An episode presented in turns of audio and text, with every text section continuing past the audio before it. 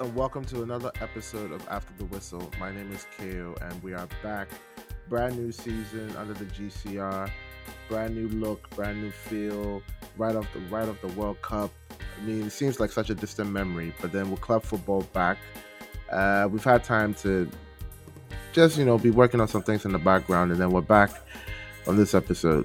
Today, I'm joined with the full gang in the house. Smiley, Corey, Crack, and Van Gelda. How are you guys doing? 2 months after the game, we are back. Is it 2 months? When was the last time we reported? I think it was before World Cup, bro. After World Cup, we did something. After World Cup, we dropped some low-key episode. We disappear. But yeah, how are you guys doing? We okay, man. It's been an interesting 2 months. In the world of football, so I've been ready to be back, man. Deep on. Crappies, I don't hear from you. Hi guys, welcome to my YouTube channel. Anyways, Charlie, bro, I miss you niggas. Yeah, this break that I don't say people miss us, but it was much needed. Then cause when our boss today they go through something, but it's either here or there. Finally, his mental state is okay. Please, let's just continue. We are back with the energy. I don't mention anybody name, but somebody take him. But yeah. Now the boss be one for years. So if you talk boss, I go know whether if them. I go know whether I be the producers. That this one like. Everyone's a boss. Hey.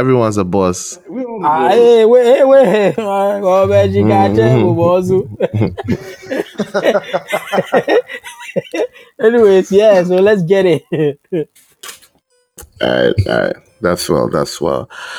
We have a lot to cover today, so new season, new promises. Bound to keep it quite short and sweet. January transfer window just ended. I think in the Premier League alone, with all the money that they have, they will probably be breaking records from time to time.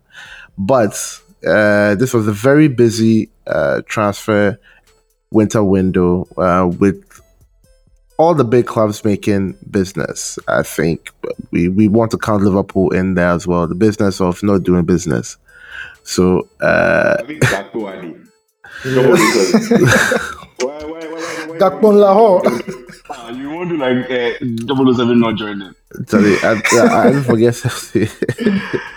But yeah, there's only one club who sort of flexed their muscle throughout this winter transfer window, and we have our very own Van Gelda to take us through it. Chelsea Football Club, under the stewardship of Pep, Boehly has spent upwards of £600 million in two transfer windows, which is just unheard of. In the January transfer window alone, I think what Chelsea spent, either the whole leagues combined didn't even spend up as much. Yep. Which is crazy. Syria, all of them, all combined, catch. So, Van Gelda, I'll put this to you. Has your team spent wisely? In January, yes, we have. I think they are mindful of this loophole that they were taking advantage of, and they are ready to to make all the necessary business before UEFA or FIFA or whoever decides to close the loophole. So I think we've spent wisely. I think we've started our rebuild early. It's unusual, actually, to start a rebuild in January. But yes, I think we've spent wisely. It remains to be seen, though, because you have...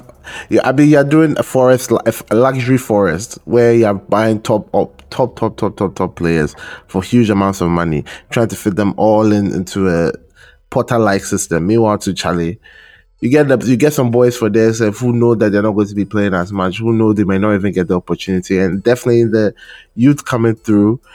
I mean, who's their star boy this season? Or people don't get some. We're not getting any star boy. Make all of them go sit somewhere. They're not getting it. Go sit somewhere. All right. Smiley. Smart strategy, or the American owners, they already come with some kind of mindset, and maybe because this guy has seen that, yeah, this is a loophole that he can take advantage of to get some kind of players in, barring any repercussions, because I'm sure FFP would want to look at all this. But yeah, smart strategy to come in guns blazing, or it's likely destined to fail. From a financial accounting perspective, it's probably smart in the sense that you're spending plenty money, but you're spreading it across like longer contracts, 8-year contracts. Is it 9? I don't know if anybody came on a 9-year contract. How is that even allowed?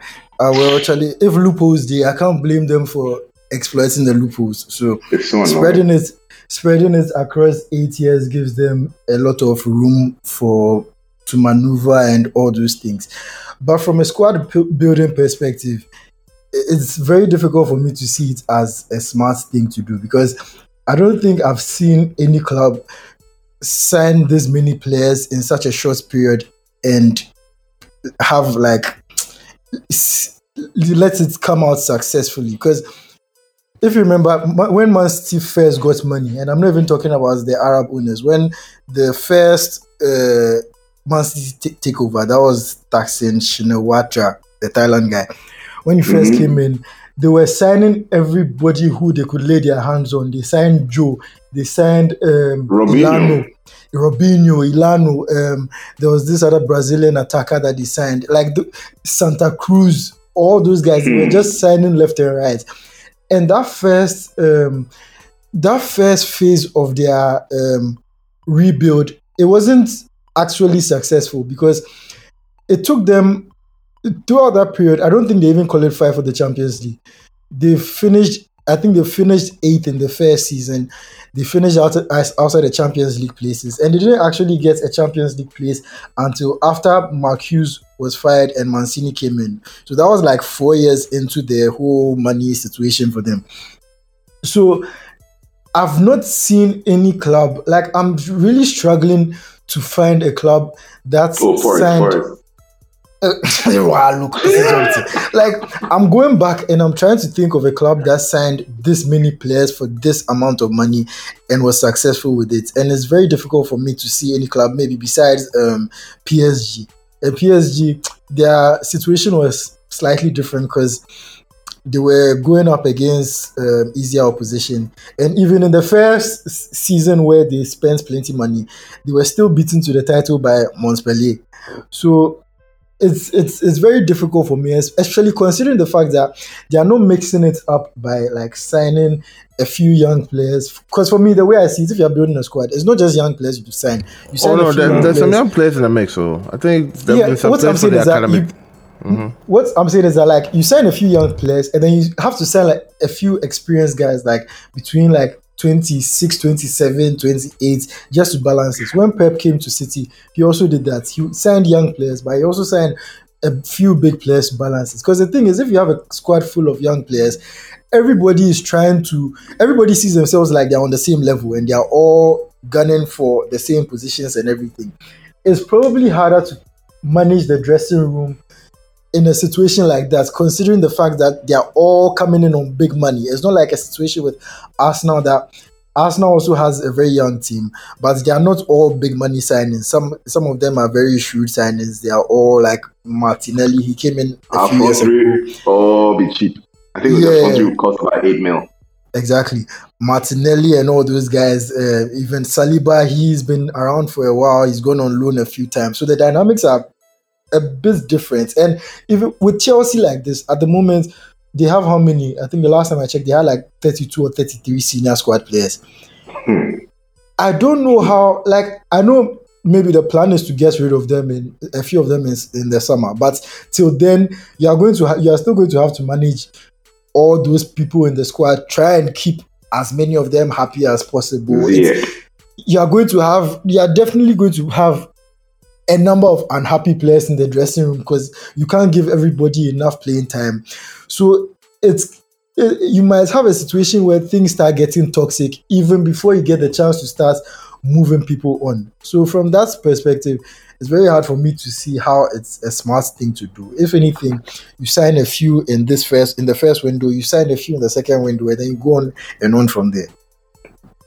Oh, all right. For me, honestly, Chelsea's spending doesn't make a lot of sense.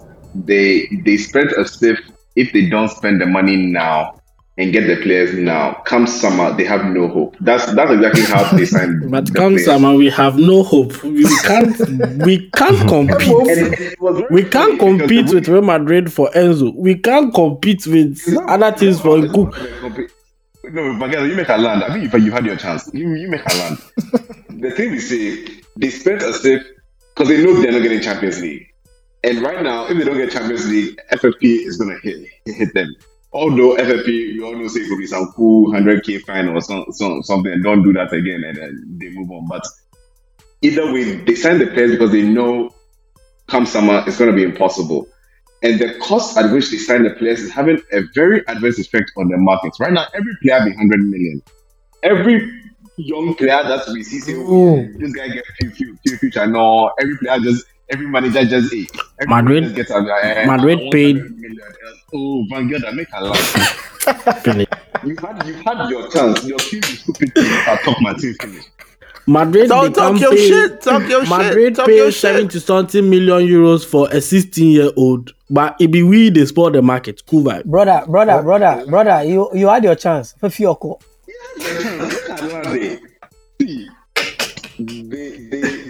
They got up. You didn't let me lose my train of thought. They got up.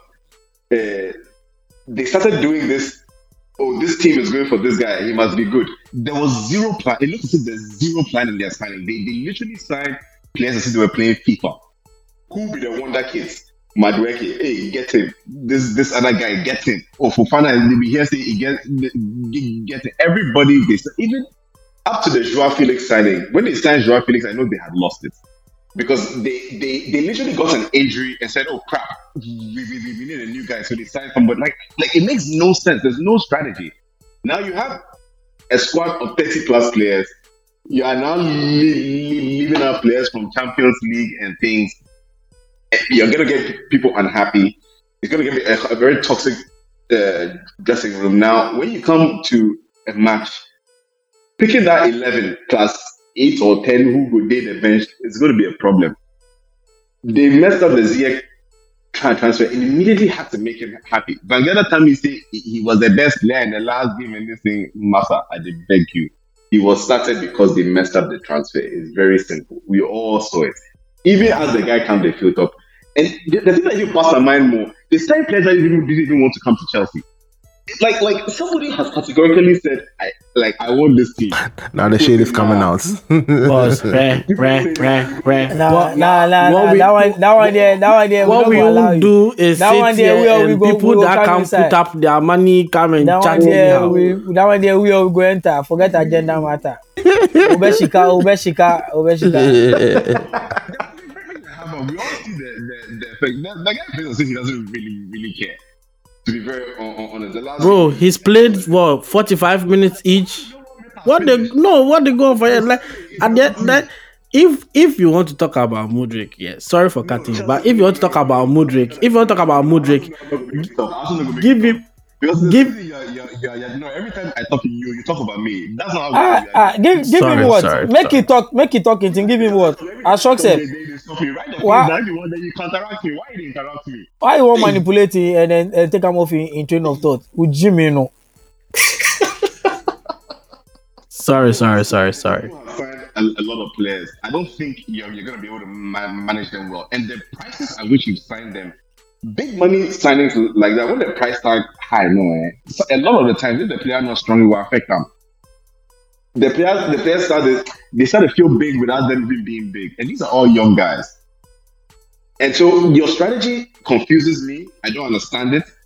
You've signed 17 players for Potter. How much of this? How much say did he have? And these people have picked Brighton's. Scouts and the things you sign them giddy head of tech and director of football and these people go sign them giddy. So I'm wondering how much of this did they what stage did any of these people have in it, or is only them just signing whoever is available? Because honestly, Chelsea's strategy makes zero sense, and I feel as though they're going to pay for it quite heavily, because come summer everybody you sell is going to be at a cut price. So what money are you exactly making from the people that you're trying to get rid of? And it begs the question, who are you going to get rid of? People you just signed? To be honest, I think Chelsea are going to be in more trouble than they're going to see more trouble than success. Hey, Charlie, can I reply now? Oh. I don't think nobody needs a reply from you. I mean, I don't share my thoughts. You want to reply on what? Can you reply what? Like, before text KO for back, say KO, make I go last. Oh, can you reply what? But let me just say one thing about the way they are signing players quickly. I feel like, correct me if I'm wrong, but in the deal to sell Chelsea, I think Abramovich put some stipulation in the requirements that whoever the new owners are supposed to spend a certain amount of money on rebuilding the squad and investing money into the stadium, right? Yeah. So me, the way I see it, I feel like Boehly has come in. He has this requirement in front of him. He's trying to get it out of the way as quickly as possible. He's trying to meet whatever quota they set for him to invest in the squad as quickly as possible so that he can get it out of the way and focus on other things. So I think that's why he's signing a lot of young players, so that hopefully if they all magically make it big, he wouldn't have to put too much money into the squad again for the next few years. Even if you're going to sign just a few smaller price signings here and there every now and then, but it wouldn't be like you wouldn't have big windows like you're having right now. So me, it's a bit funny for me seeing Chelsea fans like mocking everyone that they've gotten an upgrade on Abramovich, because people were telling them that after Abramovich goes, they wouldn't have money again to spend, and now they've gotten someone who is spending even more. The way I see it is just something that this person has just come in. He's trying to meet whatever quota was set for him as quickly as possible. And after that, I don't think we are going to be seeing big spending from Chelsea maybe after the next year or 2 years, because you have to remember that these are still American owners. They are investors. They are not Abramovich. They are not Qatar owners. They are not Man City owners. They are not here just to come and use the club as a plaything just to flex muscle and everything. They are here to see returns on their investment. So it's not, yeah. So it's not a case where going forward they are not going to care about the financials. They are not going to care about the balance sheets. They are just going to be spending all the time just to show everybody that they have the money. They are going to have to at some point show that this is a profitable venture and they are making money from it. So that's where the main issue is, because if this particular tranche of signings don't work out, they don't qualify for the Champions League, suddenly everything starts skewing towards losses and everything. It's going to be very, very difficult for Chelsea, because I don't see how they'll be able to cook up more money to spend again. Yeah, Chelsea, go ahead.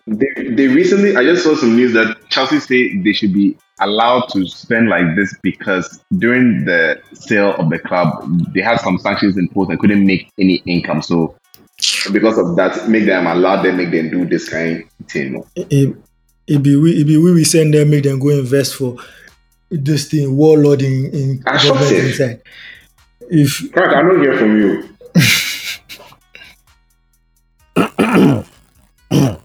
We beg.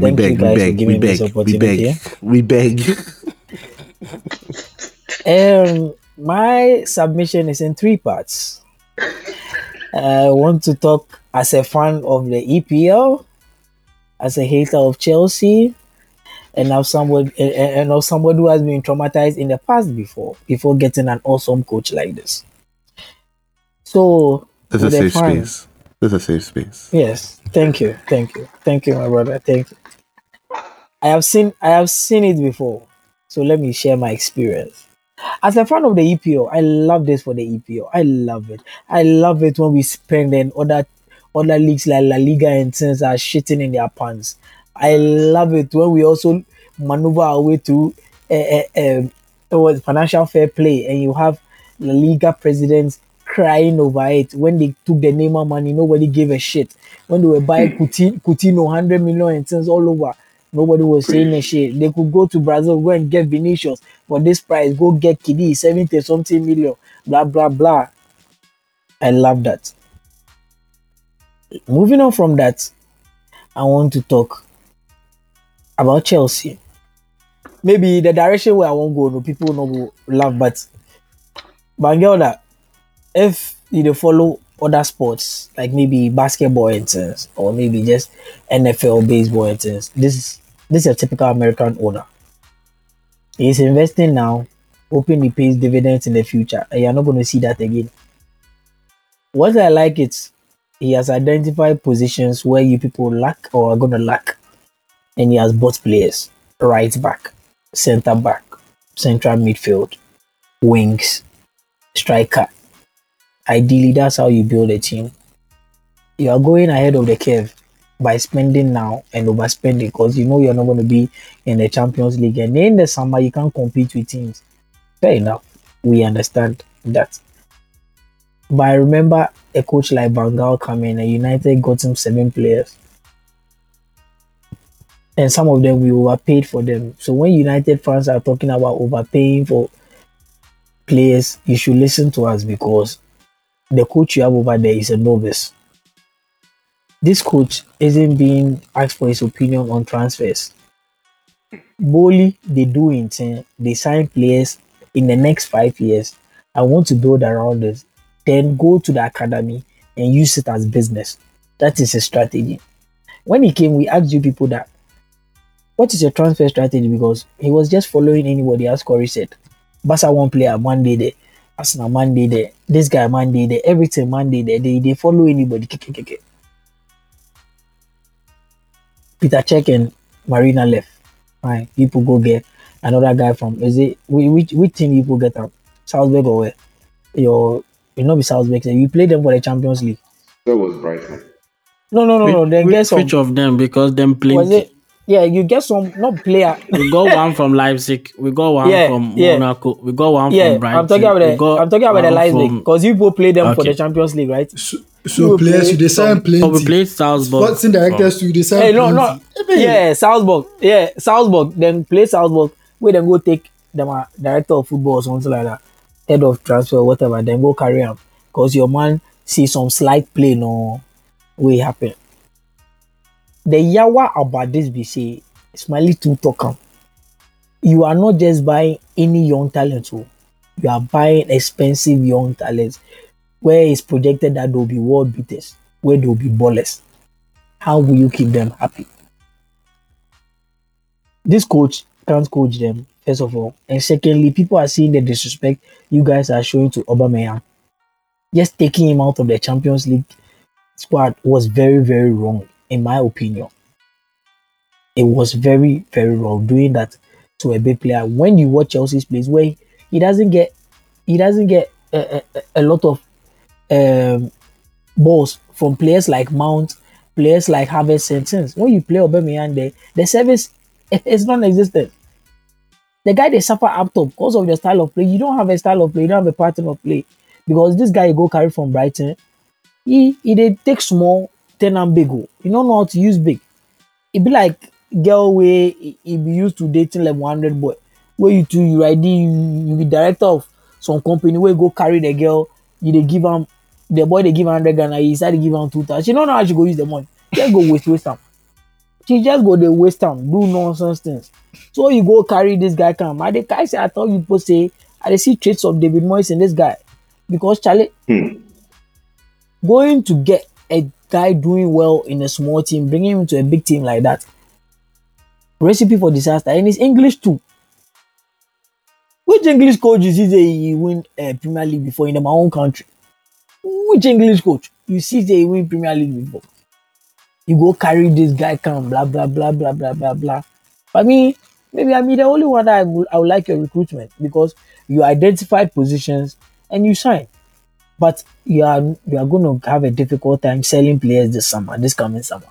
Because some of them, you go try overprice them. Where people go, they do them like, don't go me. All must go.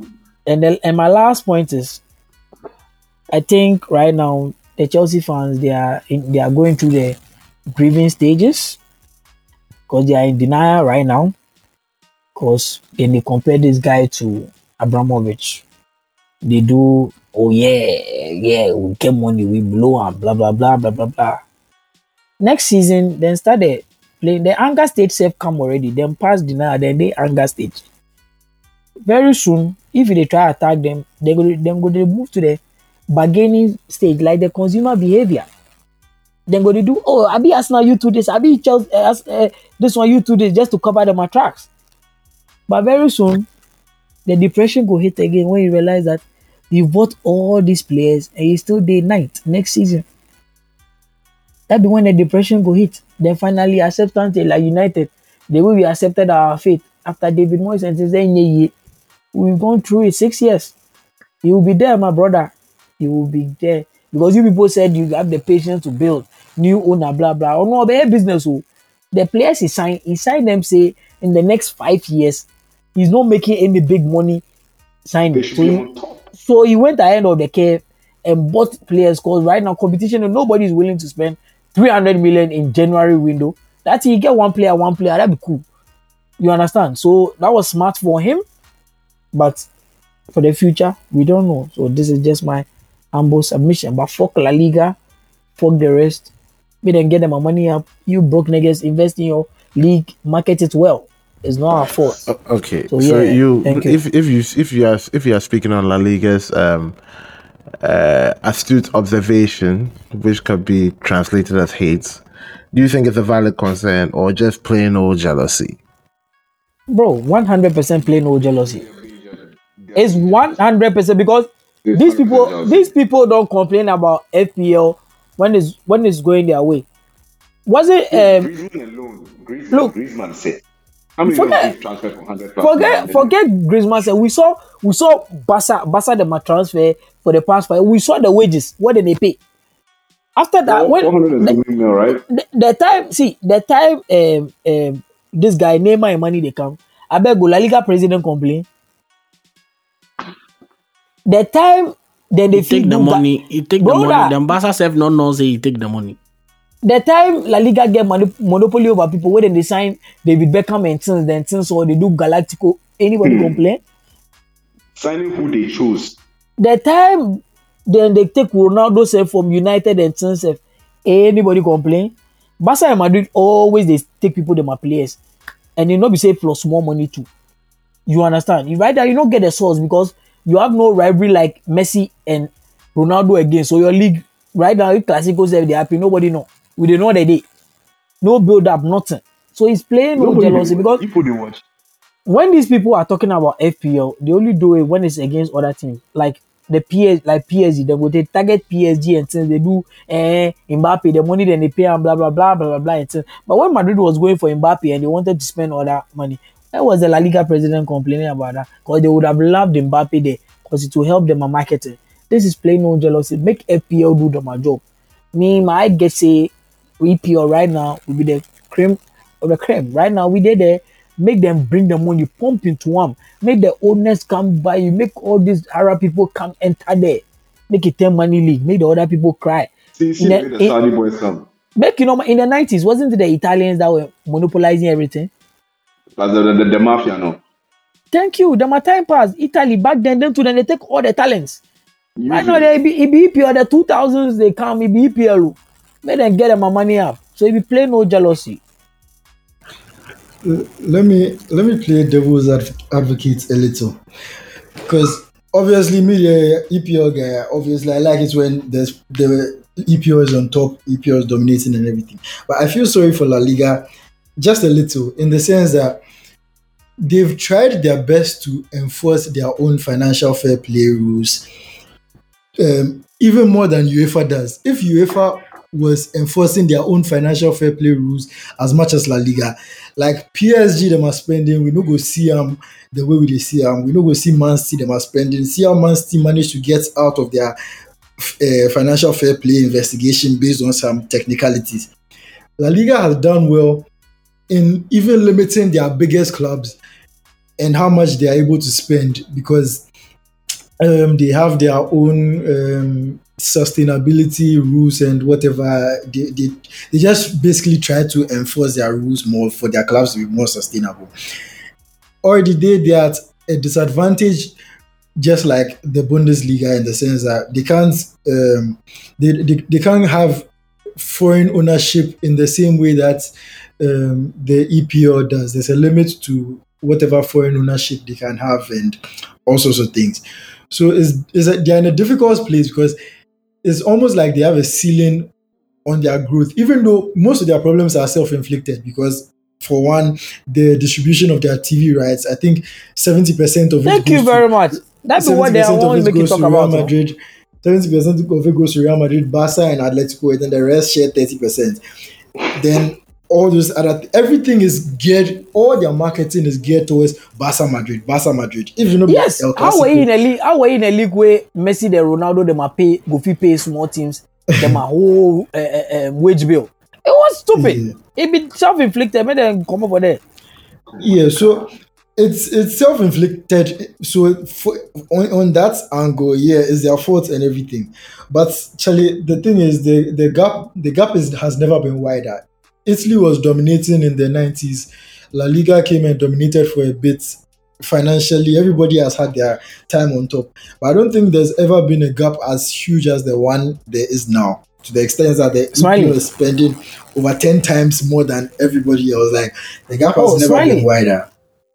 I understand when you say the gap hasn't been wider. That is true. But if you calculate inflation based on the monies then by Ronaldo, Zidane and Sons, right, back then, the time they were spending 50 million euros on a player, that wasn't normal.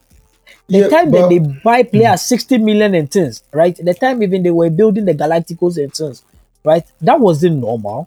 That wasn't normal type of sign. It wasn't normal. But at the time, Italy was spending a lot of money. La Liga was also spending a lot of money. So at least they were, even though one was outspending the other, the gap was still closer than it is now. It wasn't a case where one league is spending 10 times more than the rest. Let me give you some.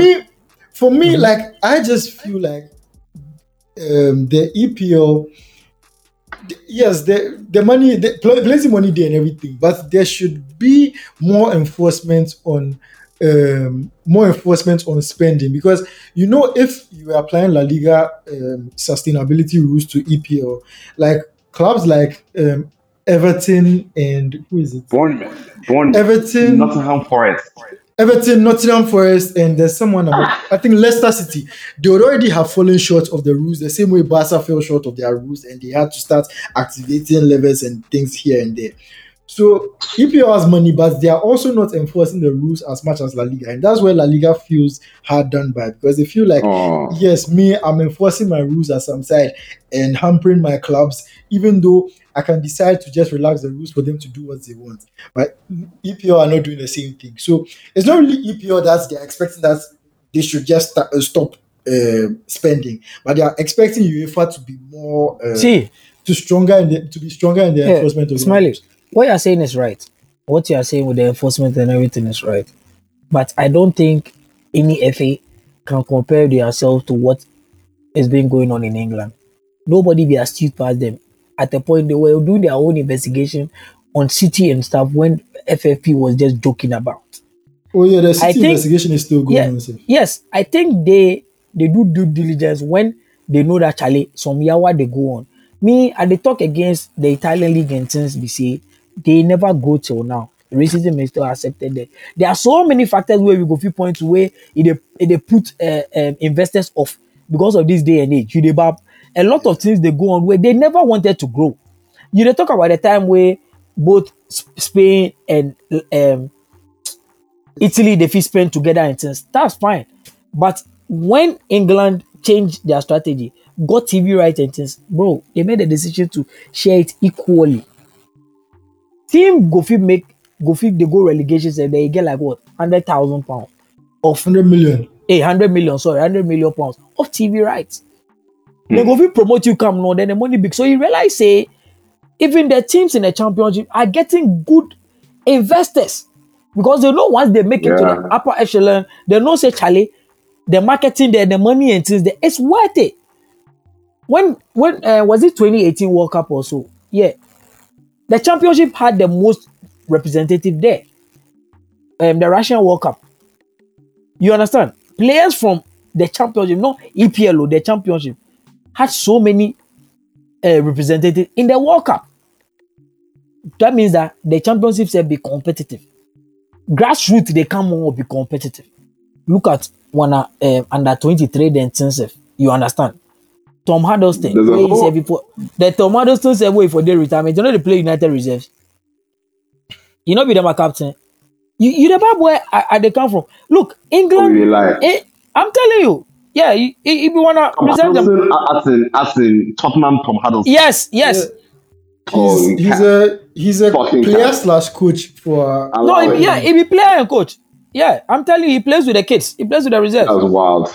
You get it. So I'm trying to say, see, England, instead say these people go learn from England.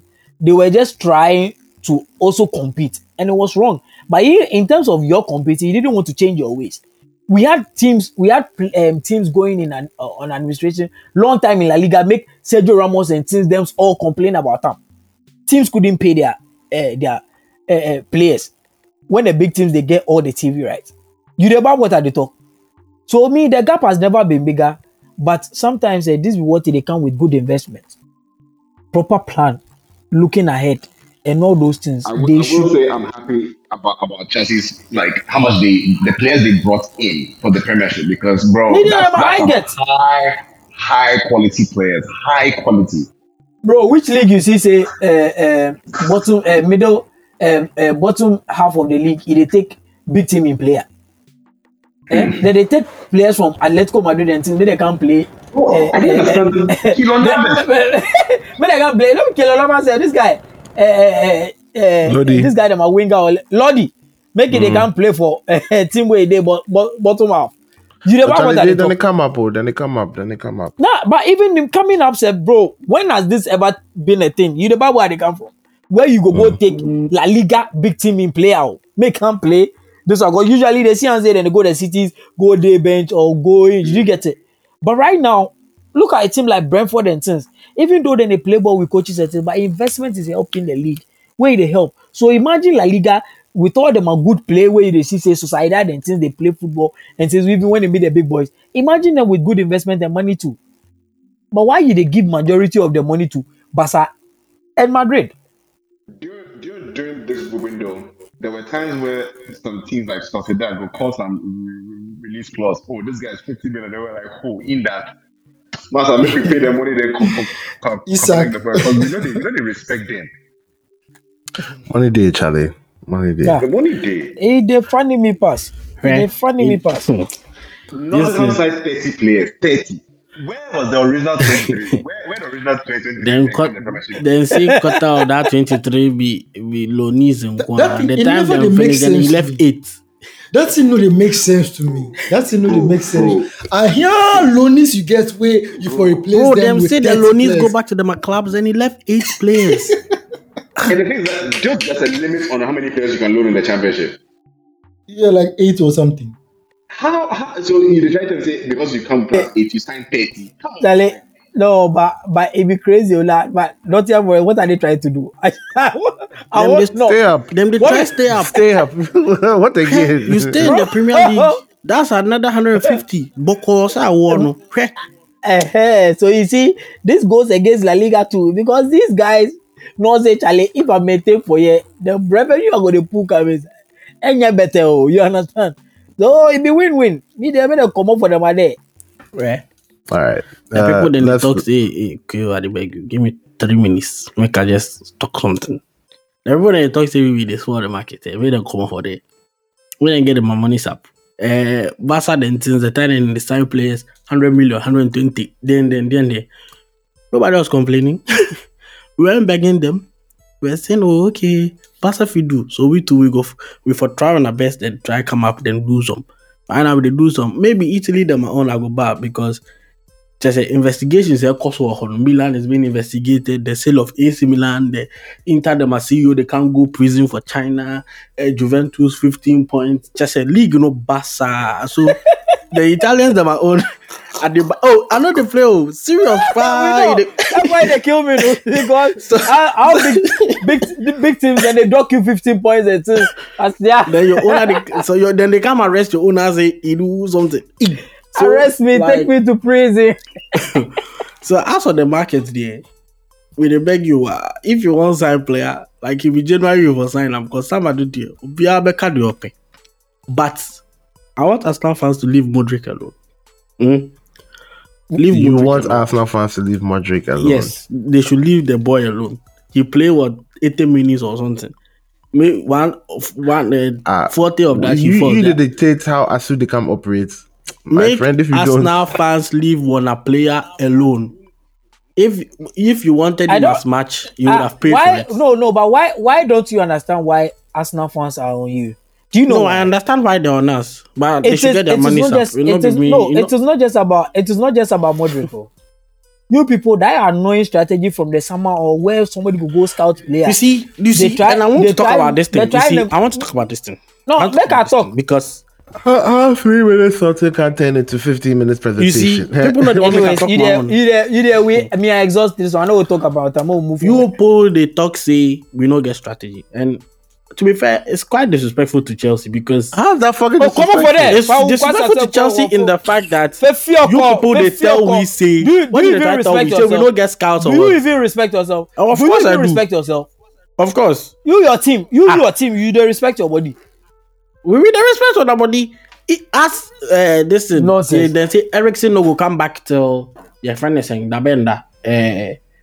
Eriksen will come back till April or something. You go buy Sabitzer. Doesn't mean you didn't have a strategy. We go alone, but let me tell you something. Let me give you that. You see this example you go bring, it will be so funny. There's Sabitzer, I know somebody go negotiate the day they talk last time where we go hijack him. You people say you don't want the guy they buy a Munich, no, they get some play. Listen. The guy they buy, you know, they get some play. You know, they get some play. Where we last minute realize, actually, you on a man, almost there you go. If you go the rest of the season, no come back. Where we identify player where if you're unhappy, then it's where we just bring up on loan. We just bring up on Felix, loan. Felix, But Felix, you don't pay low money and things. What do they talk about? Of course, so what I say? Which loan money we pay? My point is, first thing, which low money we pay? It's more fun free. When you say you're mad, you the Felix deal, it be normal loan deal. Oh, if I look at the talent of the boy, it will be normal. If I look at the talent of the boy, it's not normal. First of all, it's not even normal for that boy to be on the market. That's the first. It's not even normal for the guy to play like a trash team like yours. But yeah, KO, let's go on. If they play under the haram god himself. and that is why he was on the market. We lost. Like people are not looking at the thing sequentially. In one game, within the span of 15 minutes, both Pulisic and Sterling got injured in the span of 15 minutes. And I know it's because I was there. That's besides the point. But they got injured in the span of 15 minutes. Pulisic is out till April. Kill flex. Are they shocked? Pulisic is out. Cool. Pulisic is out till April, and at the time they didn't know how long Sterling was going to be out for. That meant at the time the only winger then we get Bezirek. So then say, look, we get injured player. What do? We need someone to fill the gap. Felix is on the market, talented kid. He wants to leave Atletico because Eden the haram. You know what you talk right in on the make sense. Let me tell you why. Usually when you get listen. The injuries they use as Felix in buying excuse have not they make sense because none of them were season threatening injuries. None of them, Sterling and things, or everybody knew they were going to come back in 3 weeks and things. So stop this excuse they use because Pulisic is not back till April. What are you on about? Pulisic only a knee injury. What are you on about? No. Relax. I beg you. Wait. Where's Sterling come? Where he play? Which position he play? If they play either right wing or left wing. Where Mudrik they play? Left. Yeah. Where Mudrik they play? Oh, you miss me. Left. Okay. Where Havertz they play? false nine or 9.5 or striker. But mostly so as Mudrik and Stanley come, where Felix they play. But we signed Felix before we signed Mudrik. Oh, I asked you a question. They asked you a question. Where Sterling, they play? Then, Sterling right now he come back from injury. So we right now where Felix they play? Felix they play behind the striker. That be where they play. Then where Mount they play? He for tap bench, but I don't know what Potter they do. So I don't know where he. What would the talk be say? Sometimes you don't necessarily have to replace a player will go 3 weeks injury with a big star like Felix, because when everybody comes back, keeping the team happy it's very, very hard. That'd be what we talk on. No? Because as you go point, get Felix and you still went to buy Mudrik. I don't disagree. So, someone has a job on his hands. We go bring Sabisa. We still know that. Listen, let me tell you something. Mm-hmm. It's very easy for us to keep players happy at United. It's very, very easy for us to do. When I coach there, he be man where he don't like rotation. And I understand why he doesn't like the rotation. But when he's doing rotation, because we have a lot of competition we are playing, it's easier for us to, because we are not keeping any big player out of the squad. Do you get what I mean? I don't disagree with you. We get youth for bench. Where them say we fix them anytime. But he projects the sign anyhow. But anyways, KO, me I finish my submission. People they say we don't get strategy, and again, I think it's quite disrespectful to the club, because if you don't have a strategy, we're moving on. That be what you do. Who they care about Chelsea? Them I respect. Make I just talk about. Such a racist make club. Unless the team finish. You know, make I just address some quick. You know, one. Listen, we don't care. We finish Chelsea. All right, okay, let's move on. Potter, then we go move on. You won't talk about words. Guy, we don't want to talk about Potter.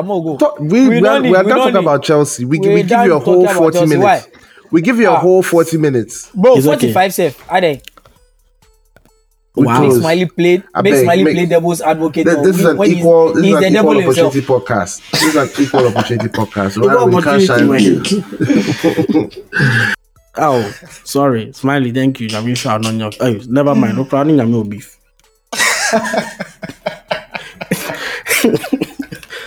But my point is, at the end of the day, Chelsea has Potter came.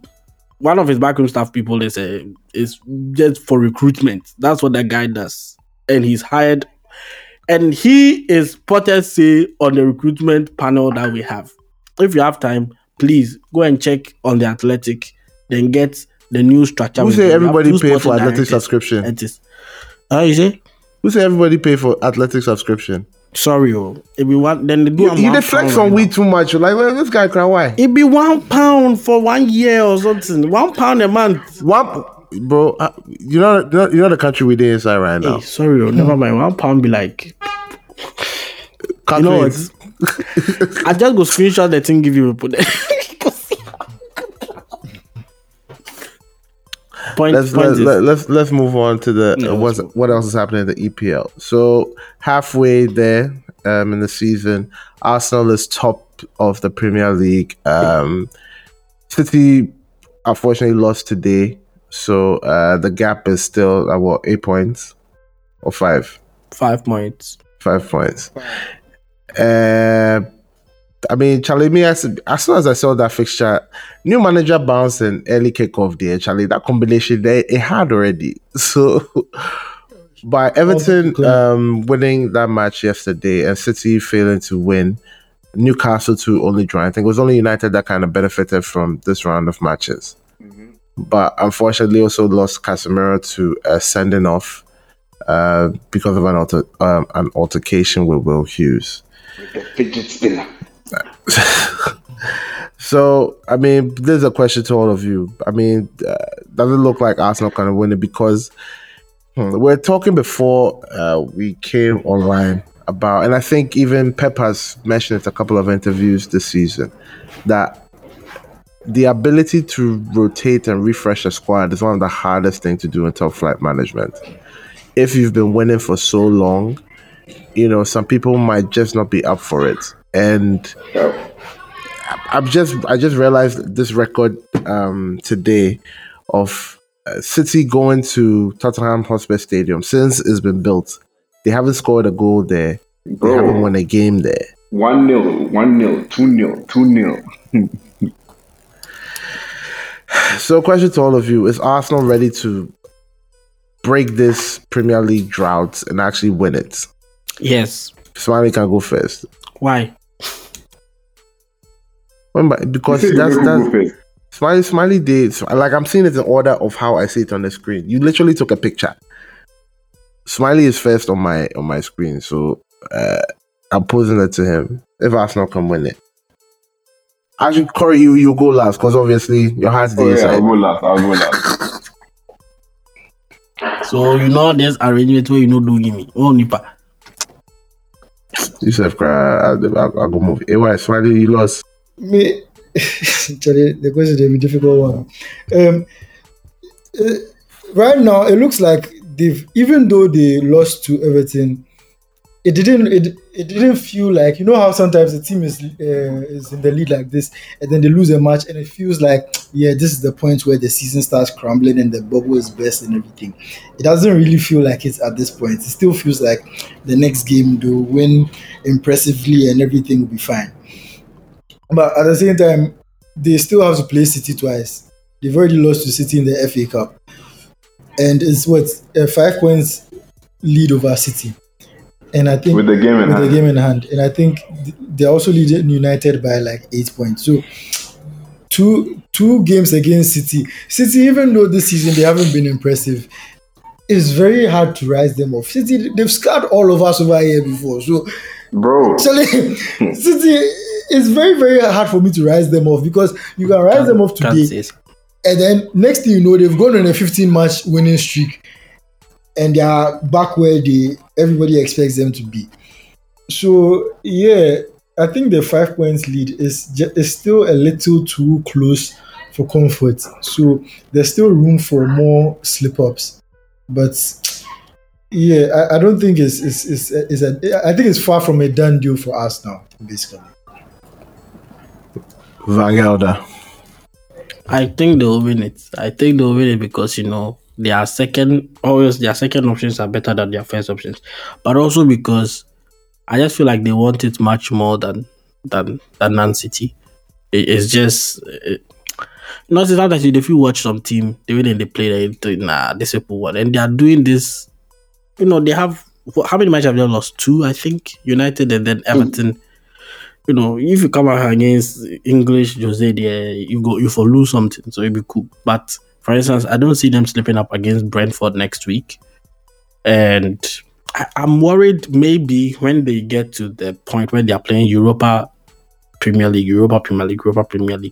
That's where I think we will see the full metal if they are, you know, they're able to use their squad properly and all of that. But in my opinion, I think they are well on course to win. Yeah, City can do something, but again, I just feel the players are demotivated. Like those that have won it. What kind of feelings are they? I just feel. Really? Why is it that? Guy, in my own opinion, you talk. Somebody's opinion they share. You talk the same thing. Go around, come back. You know they say we job last time. Why can't I say my own opinion? Why who if they don't need your opinion like that, I can say my girl, what do you think? Or if it's Smiley opinion, it is share. Now why Jimmy Anna? Make I talk my own, you don't know the Maza. I beg, this is an equal opportunity podcast. Everybody here. It'd be cool. That's what they take do me every day.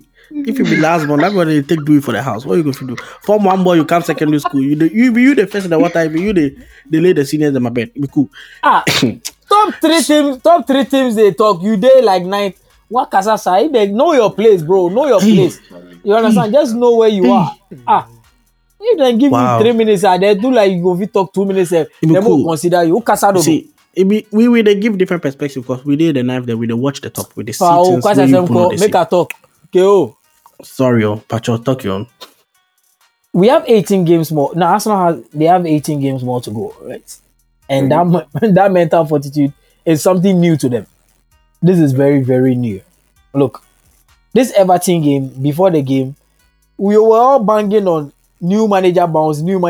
But deep down, we know say the Arsenal go win. Me, I no go lie you, because then they play the ball. The ball Arsenal they play this season, then really they play ball. But what go worry Arsenal is squad depth. As Partey come out, no way at all say them go lose. Regardless of whether Jorginho came, I not say them go lose. Because Partey be the key. And the talk say this guy, Saka and things, or all the guys all they play ball. But Partey is Arsenal and Arsenal is Partey. When Partey goes down, there is nobody that can do what Partey does for Arsenal. They brought a winner in Zinchenko, where he talks, say they tried to switch the mentality. The beginning of the season, they say what will be our target. Where he say, guys, let's win the league. You know, he say then they laugh at himself for the death stream. That for make you know the gap and difference in mentality. 18 games to go, he plenty pass. Whatever okay. They go do, City get squad depth too. City can see. City be team where go fit go 10 games winning streak. I they tell you easily. Then go fit switch. We they see some things there. We they see, but we've led City 7.7 before where we lose title. It can happen. This be EPL.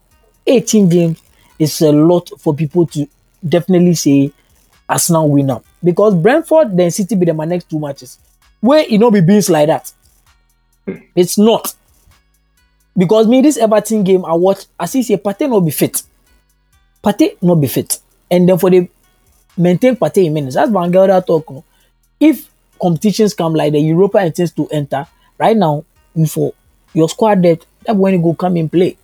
We United here, we top 4 on a target. But me, I don't think it is done and dusted for Arsenal. 18 games is a lot of games to go. Because the second round, right, then 10. So anything can happen. Just lose 2 and draw 1, then you're out of it. So it not be done and dusted. And the hater in me wants Pep to win. That be all. We're thankful for that hate. Corey, take us home. As an Arsenal fan, I'll tell you that I have groups of Arsenal fans I'm in. I follow a lot of Arsenal accounts, and none of them think we won the league. None. Everybody's just like, bro, let's calm the F down. We all know our team. They're playing good football now. But that mentality as Crack talk now. Charlie, 18 games each child. I don't think I do. Our next games are Brentford at home and then City at home. Brentford at home, yes, we go there, we go bang them for. That was a different time.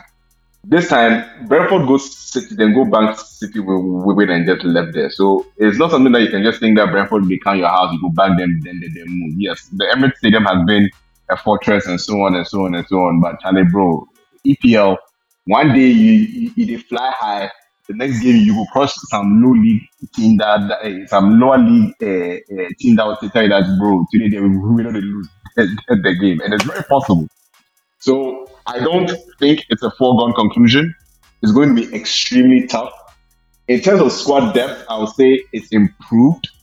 I would say if they're going to sacrifice anything, they'll sacrifice Europa very easily. FA Cup, they sacrificed the FA Cup. And even that, I think City were worried. They fielded a full-strength team by their goalkeeper and managed to come away with 1-0 while we made 6 changes. That is not a good thing for City.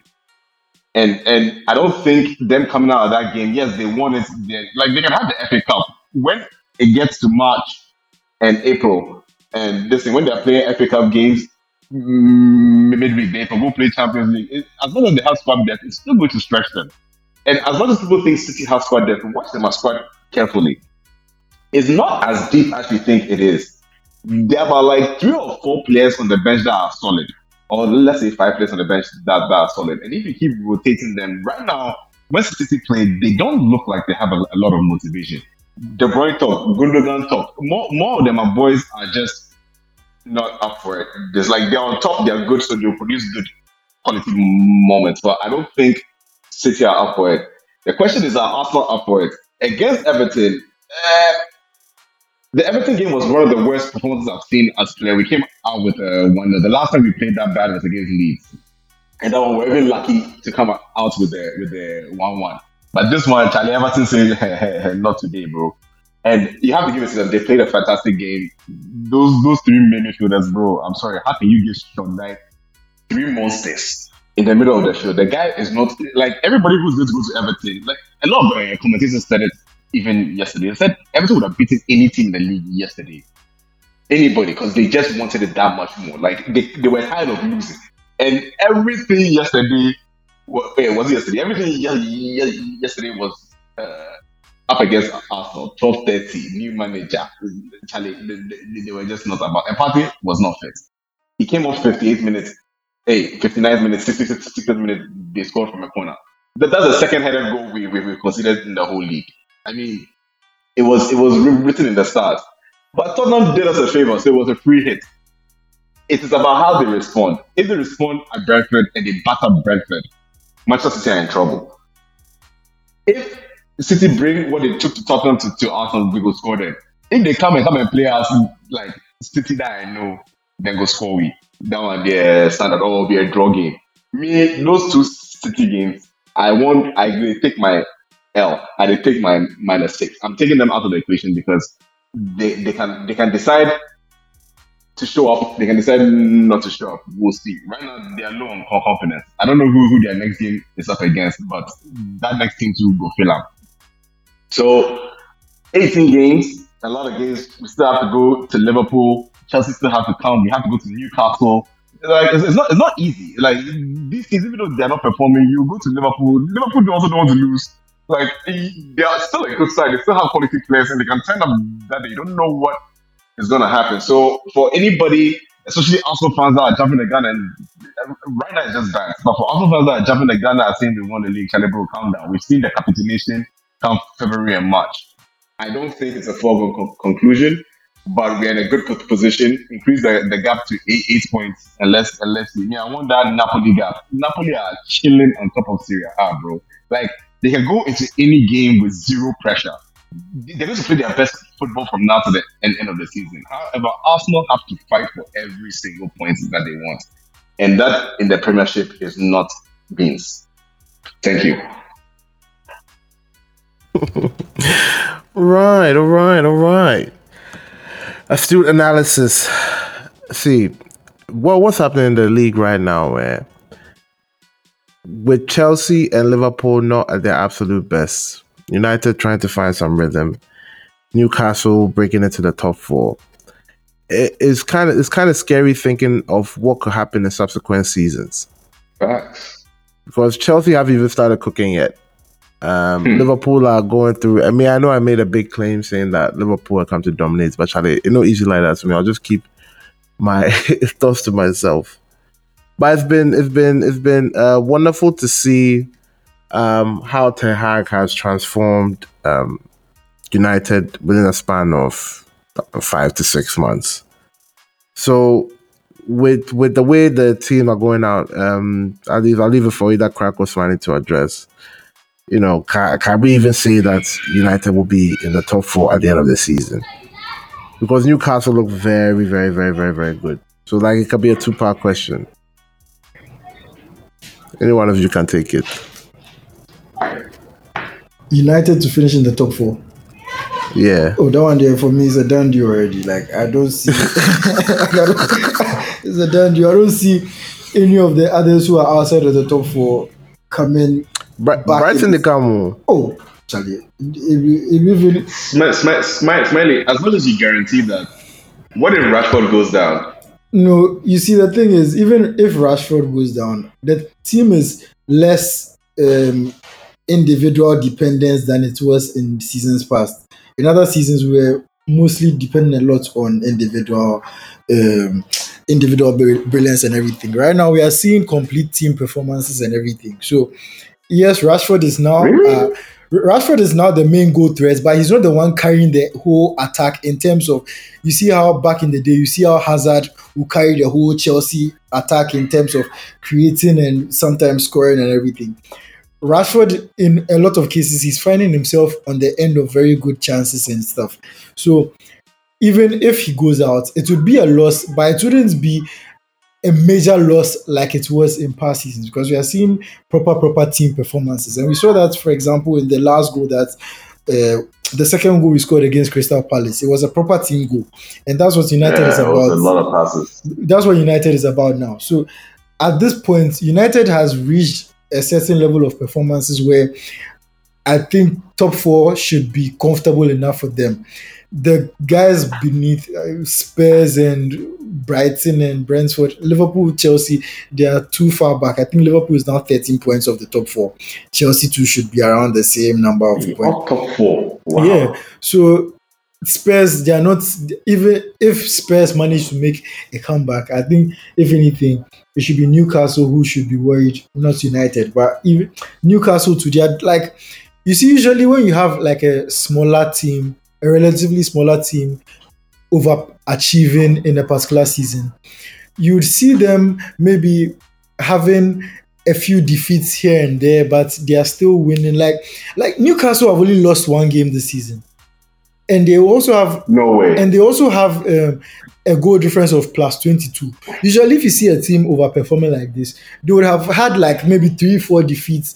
Their goal difference would be within single digits and stuff. Newcastle are not ticking the boxes of your usual overachievers.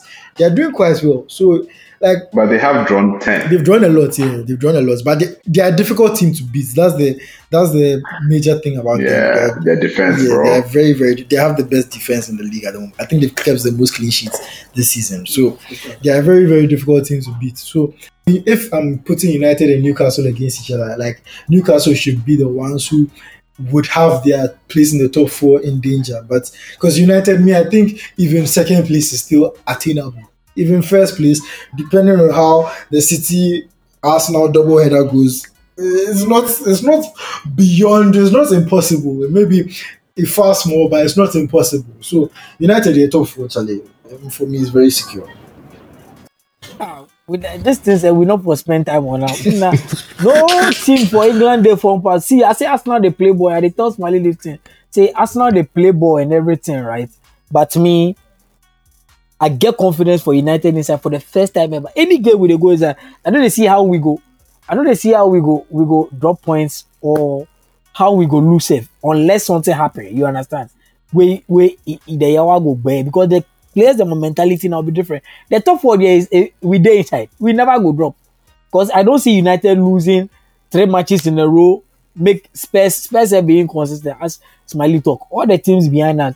Them being consistent, it's not be saying like some Liverpool or Chelsea way then they chase we for fit and things, but it's Spurs and things. Nobody gives a fuck about them. So that one there, we just finished for the kill up. So yeah, so we there inside this topic. I don't want to check for talk. We there inside. Yeah. Make me just talk a little bit more about what happened for Liverpool. Yeah, injuries. They worry them and all. And honestly, it was funny to hear clips of spaces, or I think, either spaces or Clubhouse. I don't know which platform they use, but then the guy called Gomez Ice Spice. Then who be the other guy? Matip Bambi on Ice. The Ice Spice won't kill me. Oh. Hey, Charlie. Nah, but I think they haven't won a game this year since the year started, something like that. So I think maybe an away game. They haven't won an away game. The league they've not won. But who wants to tackle Liverpool or make we push them till there's more concrete evidence as to why? I guess I'm going to talk about Liverpool. With the push go where? With the push go where? Over where? Guys, I tried to make it a safe space, but these guys did some hate under my heart. First of all, make them stop that injury thing. They don't get injuries past Chelsea. Make them stop that. And we have injuries. I don't want to hear them. Then my owners don't like them. That be the first point. Then my owners don't like them. Secondly, Jurgen Klopp is burnt out. He's burnt out because Charlie. Ideas, no, it's not translating anymore. And this is very characteristic of Klopp. Seventh year, then he burn out, then in team not perform anymore, then he can't motivate the players. Then he's clutching at straws and everything is Barca. They can't buy a win, even if they had the money for it right now. They can't. And for me, I'm very, very, very, very excited. I'm happy.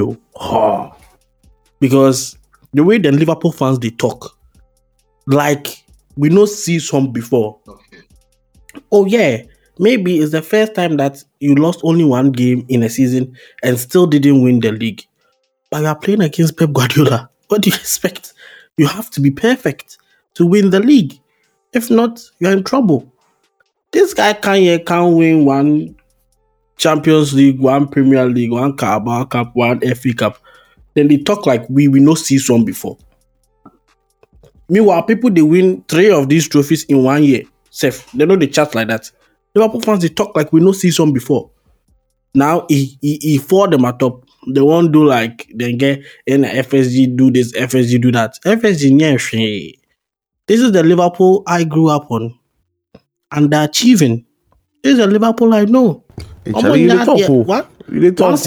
no match the European trophy. Be na.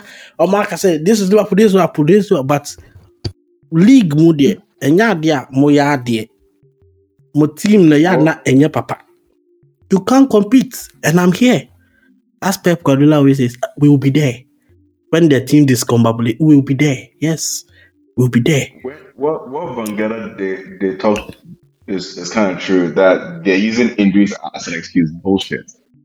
You have Van Dijk that's injured. You have Konate that just got injured. You have Arthur who hasn't played this season, so he's not even among. You have Firmino, Jota, and Diaz. But they also have Nunes, Gakpo, Salah, and Chamberlain fit.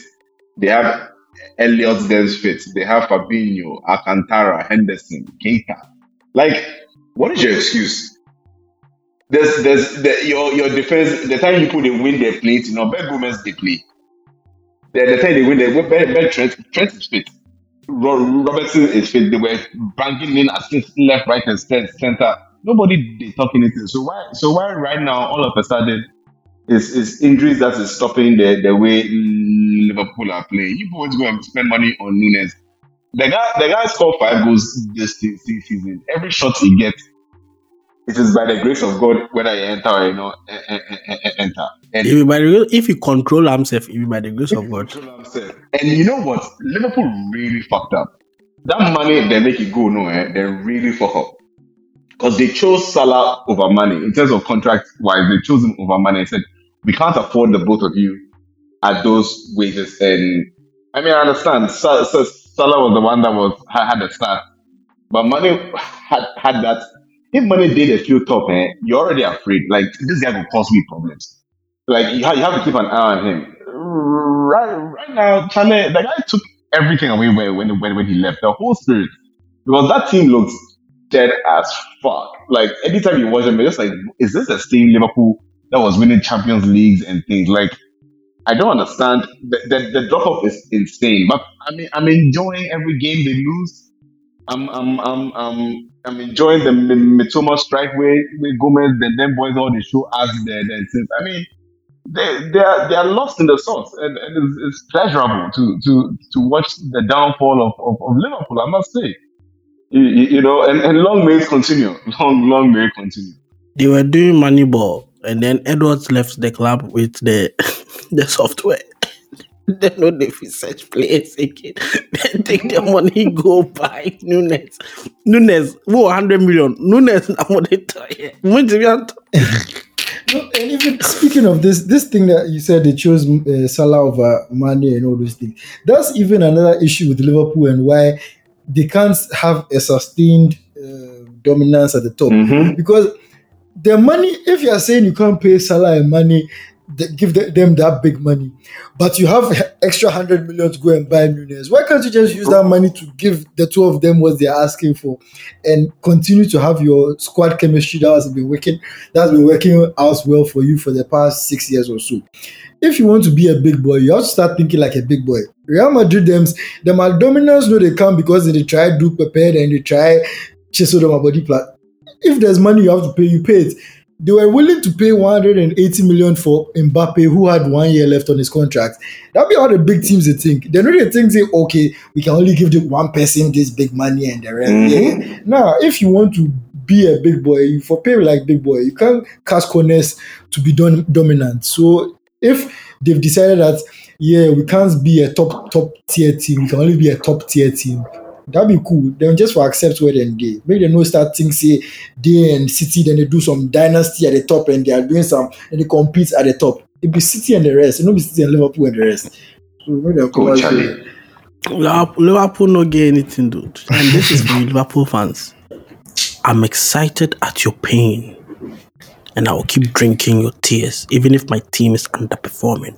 At the card I say, but you put the share the same league, like that. You put the. Bro, I'm ahead of them 1 point. Don't try it. And I had 11 injuries. Then me, my injuries plenty plus than my own. We get to a point that my injured list be better team past the people where we get for pitch top. Make them not try that thing. It's like the question why Chelsea have so many injuries now.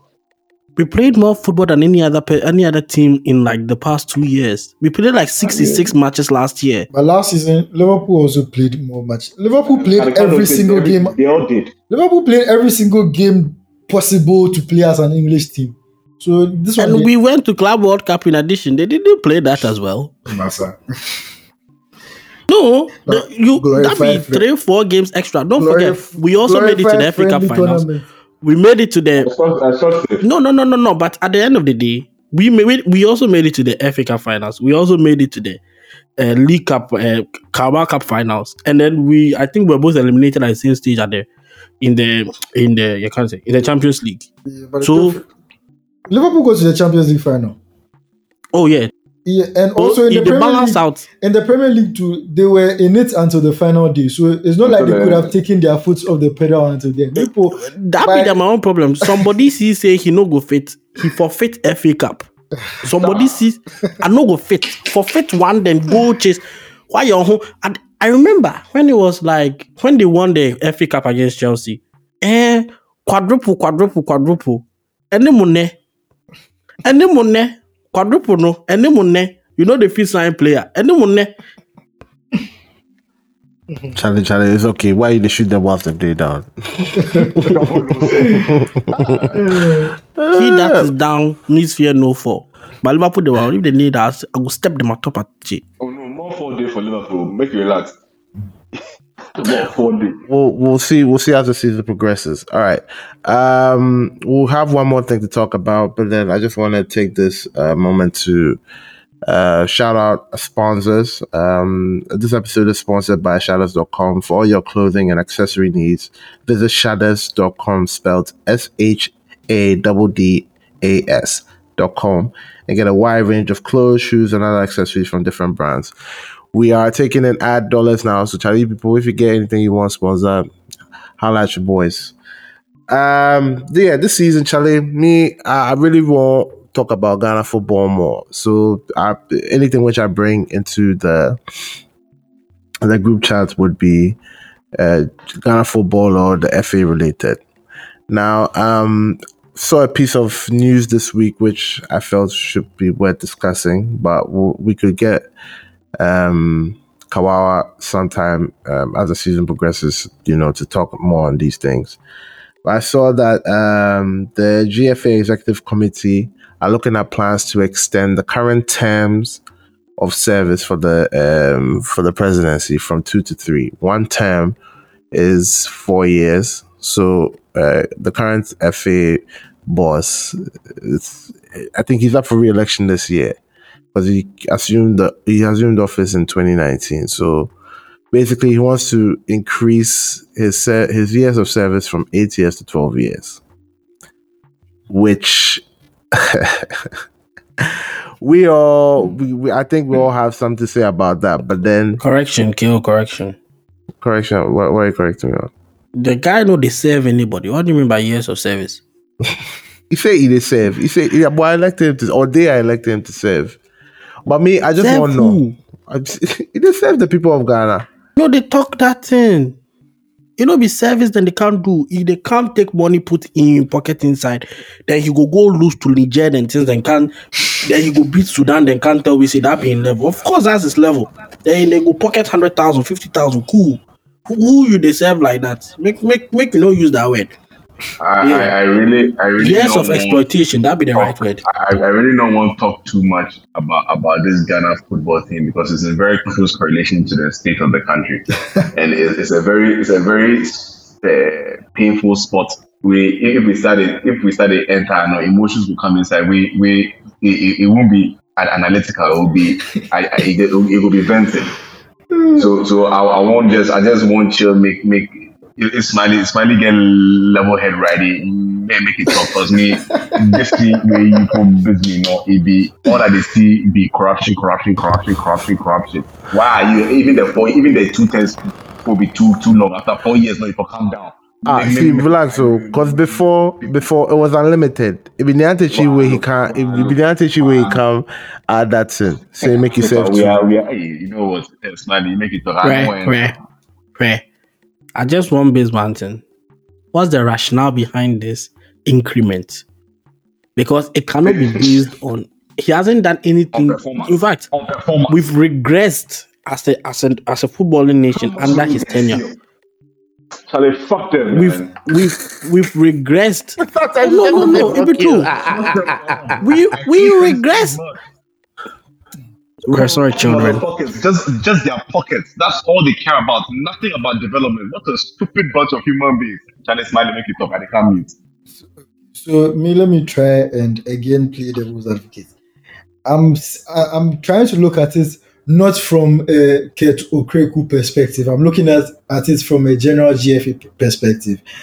I'm not completely against the idea of a GFA president having 3 terms. I'm against the idea of Keto Kweku in particular having 3 terms. If it wasn't for him, I wouldn't mind because I feel like for a lot of the issues that we have, if we had a sensible person in charge, which I think is very, very difficult and far-fetched, the 2-year term might not be enough to turn things around. Even if we had the right person in charge, you'd need a bit more than that because actually, football is rotten to the core. Our systems are completely broken down. Whoever comes in would have to almost build from scratch because Charlie, our football has never been lower than where it is now. We are having major derby matches in the Ghana Premier League where there's barely anybody in the stadium and they want to blame us, the fans, for not being at the stadium like they have nothing to do with it. Like there are plenty issues. So I feel like if it was a sensible person in charge, having a 3-year term, 12 years to fix things would be a very, very reasonable thing to give somebody. It's just that because it's Catch Okreku, suddenly it's hard to separate the emotions from. It's hard to separate the emotions. How you just can't add that one? I'm still mad at that, bro.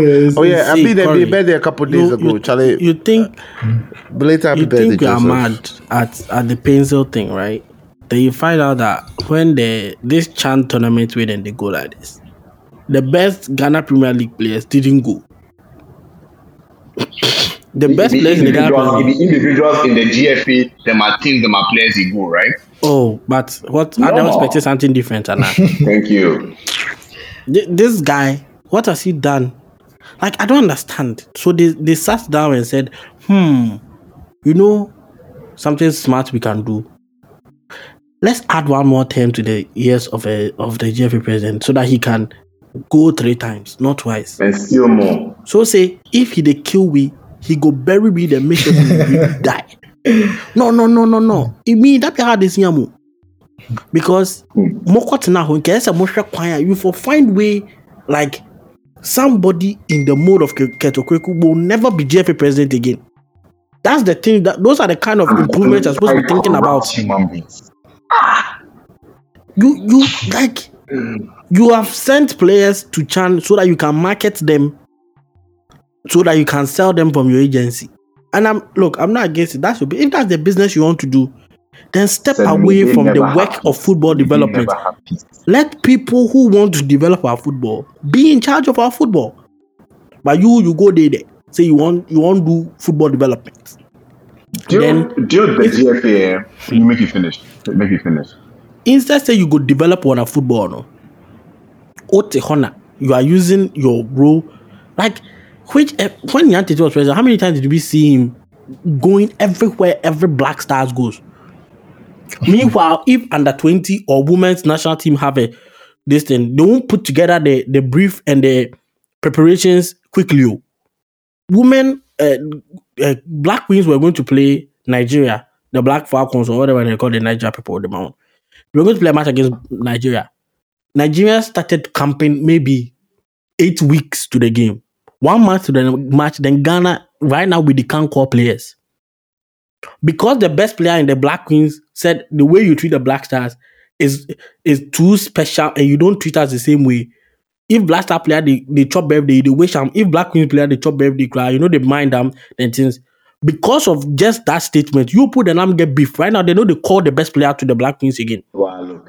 Calling you out on your bullshit. Me once they pay you. Man, fuck these people, bro. What kind of like leader way you did there? If somebody talk against you, they take them personal, then they make it they affect the work you they do. Like, I don't understand. I don't get it. Me, GFA, I've had personal interactions with them. I've sat down, all that guy's name, Tanku and assistant back in the day, about football development in Ghana. Flooded me a whole lot of bullshit, only for them, if they try, get player outside and things, for pay, then so many corrupt headers in front of you. Like, you can't help somebody who clearly has talent that can go outside, but because every money for come to my pockets inside, they'll scatter everything. Simple letter you need from GFA for player release and things becomes a problem. You for pay money. I mean, what? Where are we headed as? Charlie. I don't want. They are all stupid people that will have. They will never have peace. As long as they live, they will never have peace because of the things that they do right now. I tell you. I beg again. This is a safe space. You guys are not trying to promote violence. It's a violent space for GFE. It's a violent space for GFE. Make them not try that and see KO. Everybody's afraid to call out bullshit. We want our money. Politicians they step Ghanaians the manek top. Football can cry a man for the Germany and they forget your problems and no more pain. That one thing, they still want our money. Then you go take... Berries. Look, people are on this GFA, Black Stars Committee, the Indian Committee, who recommended that we should stop paying this appearance fee to GFA Executive Committee members. When they went to AFCON and they didn't get any money, they came back, they were complaining. I went to AFCON, you people didn't give us anything. So, when they went to World Cup, they paid $100,000. Not see this one. People's taxpayers' money, by the way. $100,000. Ha! Come on, 100,000. And they, I said they tried. The funny thing, they tried to lie about it, but this time the ministry didn't do a bank transfer. The ministry wrote check, so people saw the check. And now you have to go to the bank to cash the check. Now, you can't lie that you didn't get the money because you got it. Ghana money, $100,000. Huh. After that, look at the shambles that we had at the World Cup. Then you've taken another team, Chan. You were fortunate Morocco couldn't come because they have beef with Algeria. You had Sudan and Madagascar. Madagascar played much more better football than Ghana. Then... everybody thought we'll lose to Sudan, and then by I don't know how many of us watched that. I watched that game. Jesus Christ of Nazareth, you are leading 1-0. They can't even be compact. Bim bam boom bam. Just back and forth, sir. The coaching was atrocious. It was just because Danlad had a good day. That's why we survived that game. Because if not for Danlad, it would have changed from 1-0 to 2-1. It's so terrible. When was the last time we sold an expensive player from the GPL? When? Like, Hasselhoff literally had to sign Daniel Fiebanye to a 1-month contract so that they will get something small from his transfer to FC Zurich. How? Mm. All of these are not things you care about. When your mates, Senegal, were putting together holistic football and education development plan in 2015, in the last 8 years, how many trophies? Senegal have won the channel. They've won AFCON, they've won CHAN. They've gone to World Cup, and they reach somewhere. Morocco, putting infrastructure in place. What is the legacy project we have for the 4 World Cups that we've been to? The 4 are training. What is the feeder into the Black Stars? What is the every country you see is trying to build their football system up. So say here, World Cup come, they will push some players through. Also, we are headed in reverse. Like I don't understand how that works. I can tell you for a fact, Croatia is not like Croatia is a more talented nation than Ghana. We have more talented footballers than Croatia, but because they think, and the people that lead their football development, they sit and think. And the worst part of all of this, some of the teams that we see where they are constantly able to bring in a new batch of players, even if we question their ability, like Uruguay and others, some of them sat under the feet of people that were leading GFA some years ago. But what do we see? You've gone to sit there and you want to increase how many years the GFA, how many times the GFA president can be the leader of the FE. What exactly has he done to deserve it? And I don't look. Yes, you may be opposed to only Kets, but at the end of the day, he is the GFA president now, and the person likely to benefit if this thing goes ahead. And me, I'm just closely watching and I'm looking. Because the football people and also, the Palmers and the others, right now, they are praying that Kurt will fail so that they can come and chop some. That's mindset. All is in everybody's mind. I won't build house. I won't buy B8. Then I won't kill side chicks. That is the full focus. Where does side chicks come from? Side chick, they catch 3 bullets. They're calling it this first Atlantic nigga day, it'd be like it's for the market too. That's all they care about. Nobody cares about the future. Nobody cares about development. Nobody cares about just making things better. Everybody just won't make individual life better at the cost of the country.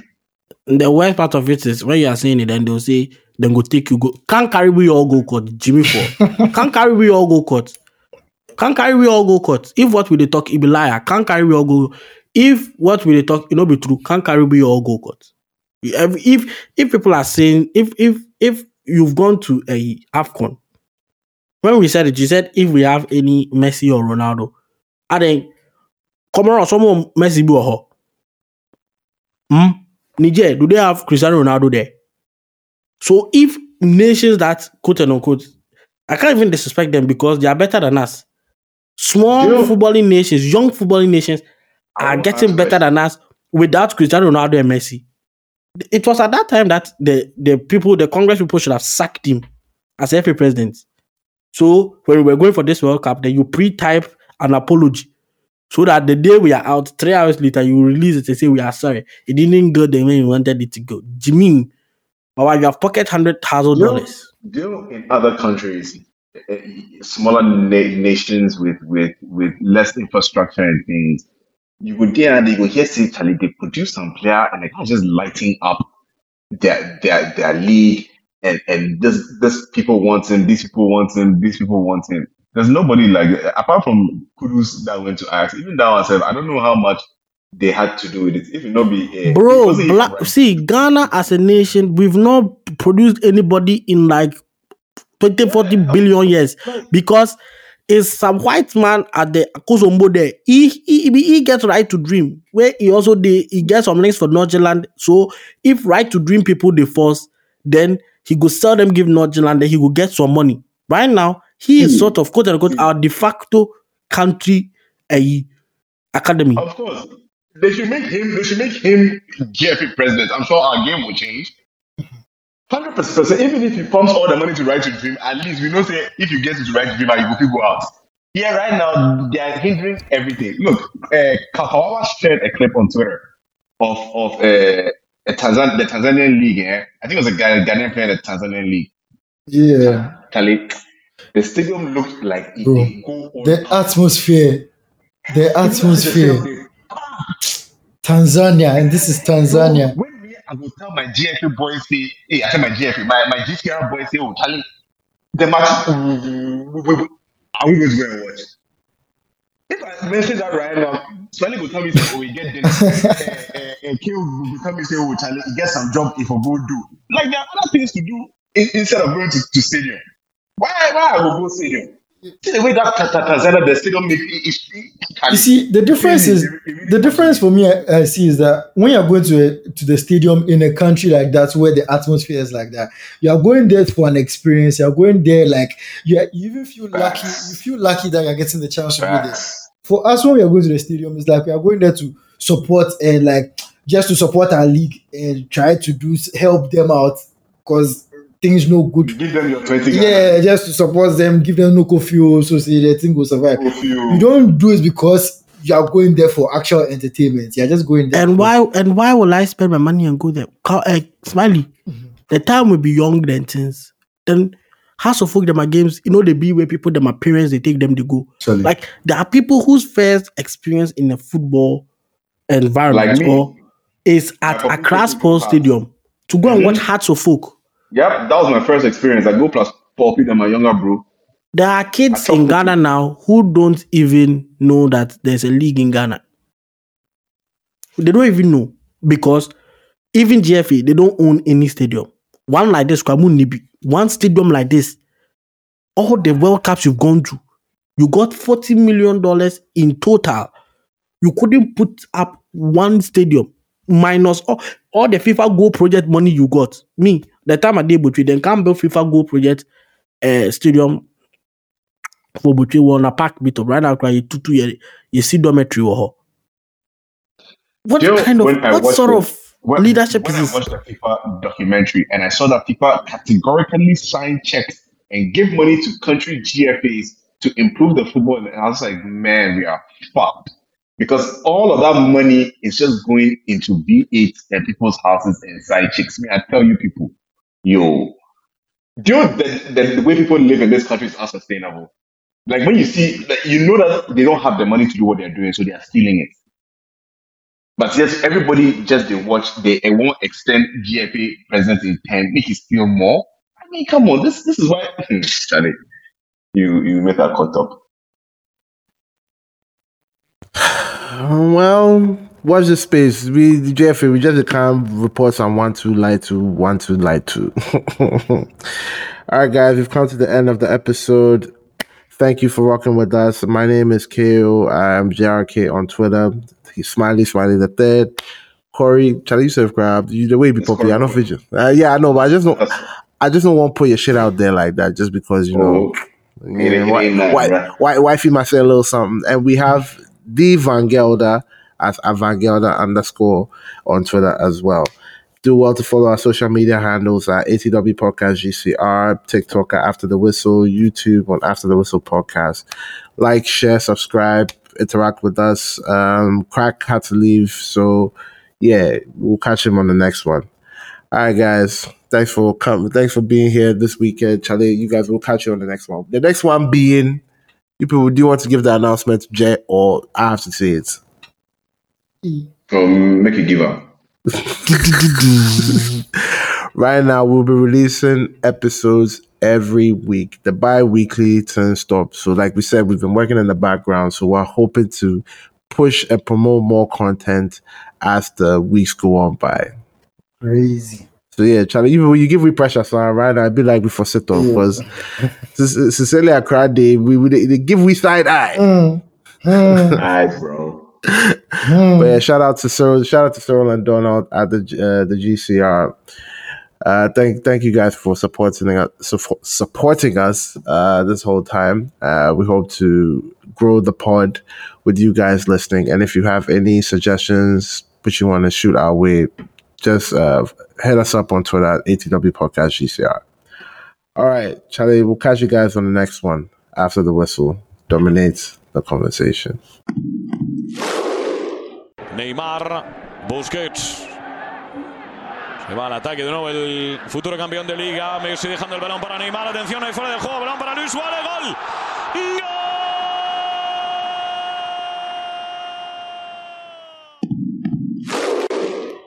Va a golpear Cristiano, se espatarra el bicho, va a golpear con la derecha, chuta Cristiano, gol! Costa turns Alderweireld, Hazard! They've won the title for Leicester City tonight! Irving and Curry, one-on-one, Irving puts it up, it's good!